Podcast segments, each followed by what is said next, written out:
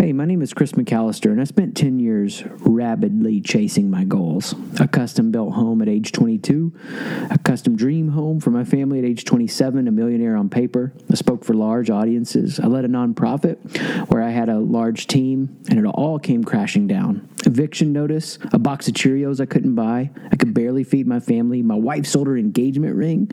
And I've spent the last eight years obsessively studying, teaching, coaching others on what I have to remind myself of every day that the key to finding sustainable happiness, that sustainable flow, is to unblock yourself from self sabotage and be at your best. My goal is to guide you through fear by slowing down the moment to help you harness your energy. This podcast will talk you through the stress and help you feel calm and organized.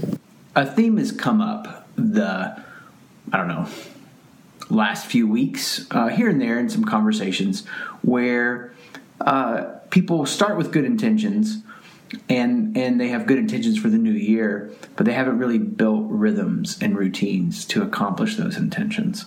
And so, man, I, I, I feel people's pain. I hear them beat up on themselves, and for me, it's just one big idea that leads to a practical idea. So we've all had moments where we've struggled with did I really make the most of that? Did I get the most of this day? Uh, even starting in this new year, I had a lot of stuff I needed to build for what I want 2016 to look like. And it's been a lot of fun, but it was a lot of, okay, there is a, a structure in place to support me to do this creative uh, building, but it has to be pretty self driven.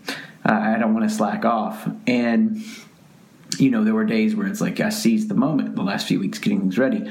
And there were moments where I didn't and I wanted to beat myself up. And here's the difference. The big idea is this. You reattach even after you feel like you made a mistake or didn't maximize on the moment or you you lost momentum. Just reattach. What happens for a lot of people is they quit. They're like ah i screwed up. I suck. Dive back in this is what high end athletes do, high performers. I made a mistake and I'm going back into the moment. I'm going to engage it. So that's the high level idea. The practical piece of this is this stop putting pressure on yourself to have an ideal day.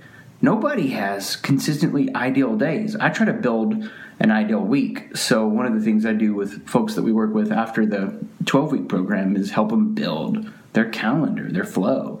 And it has delivered so much to me to look at my week and break it up into chunks and then to think about how can I build the ideal week. So, big idea, um, reattach, go back in. You made a mistake, you messed up, we all do. You're not defined by it. Uh, this mistake doesn't have to be something that you feel a lot of shame over or crippled by. Just engage yourself in the next step and then focus on the flow of your week. What you get done compounding, you know, 52 weeks a year, 48, 50, whatever your vacation flow is like, is much more important than thinking about, ah, I gotta have this ideal day.